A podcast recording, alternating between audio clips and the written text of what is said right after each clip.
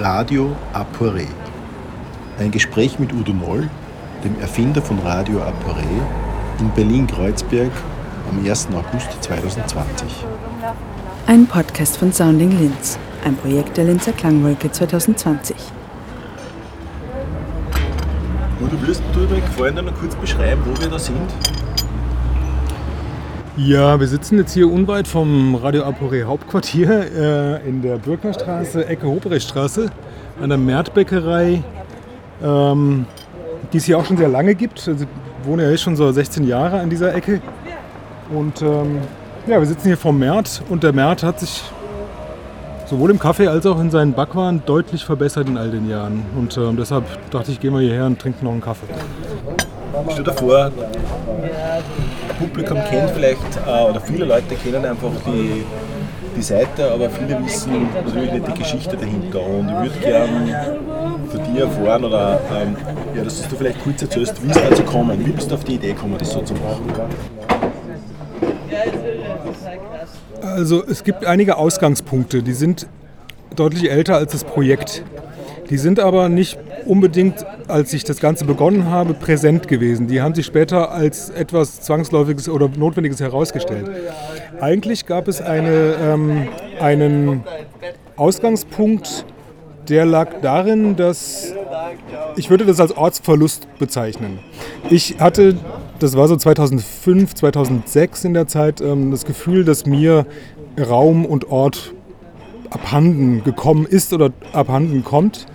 Also so wie, so wie als wenn Lebensraum daraus besteht, dass man nur noch so bestimmte Punkte hat, also punktuelle Dinge und die Zwischenräume verschwinden. Also das, was man kennt, wenn man ähm, Flughafen, U-Bahn-Stationen, Hauseingänge, Innenräume, aber keinen Zwischenraum. Also ein Zwischenraum, der weg ist. Und ich habe das als einen, einen Verlust empfunden, weil ich ähm, eigentlich immer ein gutes Gefühl zu diesen Zwischenräumen hatte. Ich hatte immer Interesse an diesen Zwischenräumen, auch literarisches Interesse und so weiter. Ähm, und dann habe ich mich hingesetzt und überlegt, wie kann ich etwas, also wie kann ich mir ein Werkzeug bauen, etwas, eine Anordnung, eine Versuchsanordnung, etwas in der Art, um das zu wiederzufinden. Also sowohl als eine Dokumentation als auch in Form einer Praxis. Also es waren jetzt, ich hatte zu dem Zeitpunkt damals nicht solche Gedanken. Die, die sind schon jetzt so ausformulierter, aber das war halt mehr so gefühlte Wirklichkeiten, klar. Und ähm, Ausgangspunkte. Aber das war so, ein Ortsverlust steht am Anfang dieses Projekts, das mit Orten und Klängen arbeitet. Das heißt, ähm, zu dem Zeitpunkt gab es dann auch die allererste Kartografie im Internet, also Google Maps fing an in 2005. Das heißt, das war die, zum ersten Mal die Möglichkeit, dass man solche grafischen geografischen Informationssysteme überhaupt verwenden konnte. Vorher hatte man kein Kartenmaterial, was dann auch zudem noch programmatisch überlagerbar war mit Informationen, in dem Fall Sound. Das heißt, es war auch so ein bisschen ausprobieren, was geht da überhaupt, ne? wie funktioniert das. War für mich ein wichtiger Grund, meine Programmierkenntnisse zu entwickeln ähm, und überhaupt so ein bisschen auch das Ganze, der, also mich selbst in die Lage zu versetzen, mit diesen, mit diesen äh, Bibliotheken, Programmiertechniken und so weiter, Datenbanken und die damit zusammenhängen, umzugehen. Ich habe dich ja kennengelernt auch als Field Recorder, als jemand, der sozusagen unabhängig jetzt von Radio Apparet äh, die Welt mit Mikrofonen im Sinne des auditiven Sinns dokumentiert. Äh, wie bist du in das gekommen? War das immer schon so? Bist du über die Musik dorthin gekommen? Kann man das vielleicht kurz zusammenfassen? Ich bin nicht über die Musik dahin gekommen. Also indirekt, weil eine ganz wichtige, ein ganz wichtiger Ausgangspunkt ist wirklich das Nordmende Raumklang Radio meiner Großtante gewesen, das ähm, diese fantastischen großen Skalen beinhaltet. Ich kann mich erinnern, dass ich als Kind wirklich fasziniert vor dem magischen Auge saß, das sich dann ne, bei guter Trennschärfe dann entsprechend geschlossen hat und viele Stimmen, indem man die Zeiger über die Skalen bewegte, die, die ganzen verrückten ähm, äh, Maßstäbe auf den Skalen drauf. Ne? Also die erzählen ja auch von der Technologie des Radios und dann aber dabei aber auch die sich verändernden Stimmen. Also das hat mich nie verlassen. Das gibt es auch heute noch, das läuft auch noch. Ähm, wunderbares Gerät, magisches Gerät und ein, auf jeden Fall ein Ausgangspunkt. Ein anderer ist Literatur, auch ganz wichtig so. Apore kommt auch aus ähm, der Avantgarde-Literatur, der Name aus der Avantgarde-Literatur der 1950er Jahre, Hans-Erich Nossack. Es ist eine Ortskonzeption, die aber nicht zwangsläufig eine geografische ist, also eine psychogeografische, eine, ein Zustand, ein, Empfinden, ein, ein, ein Geisteszustand, äh, ein Exil, ne? verschiedene Konstellationen. Literatur ist ganz wichtig, auch so die Literatur von Thomas Pynchon zum Beispiel, die ist, spielt eine große Rolle am, also bei, an der Weiche, bei der das Internet dazu kommt. Ähm, als eine Art von, für mich damals, äh, Koinzidenz von Literatur und einem möglichen technischen Medium, was diese Literaturen annähernd abbilden oder zumindest mit ihnen spielen könnte. So. Ich habe damals einige ähm, Medienkunstprojekte gemacht, so in, von der Mitte der 90er Jahre an und ähm, mich dann so Anfang der 2000er Jahre dem Streaming, den Aufnahmen, den, äh, dem, den Klangdingen zugewandt. Ich war mal in Linz, da gibt es dann den Tunnel, ne, den Berg hoch. Den habe ich mal bespielt auf dem steirischen Herbst. Genau, steirischen Herbst in Schlossberg und nicht in Linz, pardon. Ähm, aus der Ferne rückt das ein bisschen näher zusammen. Du hast recht. Ja, jetzt nach ja genau. ja. Immerhin läuft Radio Apure fast schon 15 Jahre. Äh, wie würdest du selbst irgendwie diesen Wandel beschreiben? Äh, mir ist auf jeden Fall, ich gehöre auch eher zu den Menschen, die von Anfang an mit diesen Dingen zu tun gehabt haben. Ich habe Ende der 70er, Anfang der 80er Jahre Computermusik studiert. Äh, habe eigentlich immer geglaubt, dass das ganz was Wesentliches wird. Hätte man aber damals nie vorstellen können, dass sowas gibt wie ein Handy heute, das im Prinzip sozusagen eine komplette mediale Maschine ist. Ähm, wie hat sich für dich sozusagen in diesen 15 Jahren der Beziehung zum Internet und auch zu dem, wie sich Menschen damit verhalten, irgendwie verändert? Oder wie würdest du das heute sehen?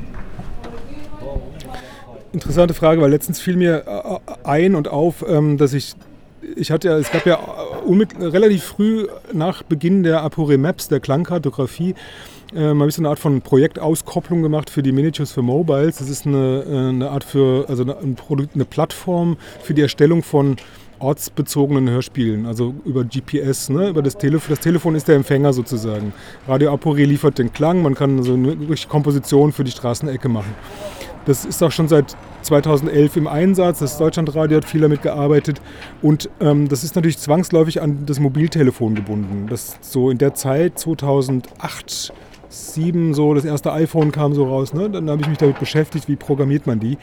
Und ich habe das war immer sehr zwiespältig damit, weil ich habe gesehen, dass das absolut, also das war damals mir schon völlig klar, dass es orts basiertes Verkaufen, Werben, all diese Dinge geben wird. Dass alle Informationen, also eine Art von geografischen Turn der Medien ähm, stattfindet mit dieser Technologie, die, die absolut, äh, wo, wo, alle, wo alle Barrieren ähm, der, des Abstands sozusagen gefallen sind, also wo man sich hemmungslos ausliefert und alleine die Art, wie zärtlich die Menschen diese Geräte anfassen, sieht man, welche innige Beziehung sie haben dazu. Sie werden ne, getatscht und gestreichelt und ähm, gestrichen und so weiter. Man geht sehr, sehr sanft mit diesen Geräten um. Das ist natürlich ein genialer ähm, Zug gewesen für die, also technologischer Zug für die Hersteller, aber es war völlig klar, dass hier eine, eine, ein, ein, ein Dammbruch erfolgen wird ähm, in der Nutzung und dass dort, also das, unser Bild, also auch die, die, die, die, Bild von der Welt und die Art, wie wir in der Welt sind, dass sich das verändern wird. Ich war sehr skeptisch. Ich war mehrmals dabei, dieses Miniatures für Mobiles, was ich sehr mag, aufzugeben, weil mir das im Grunde überhaupt nicht gefällt.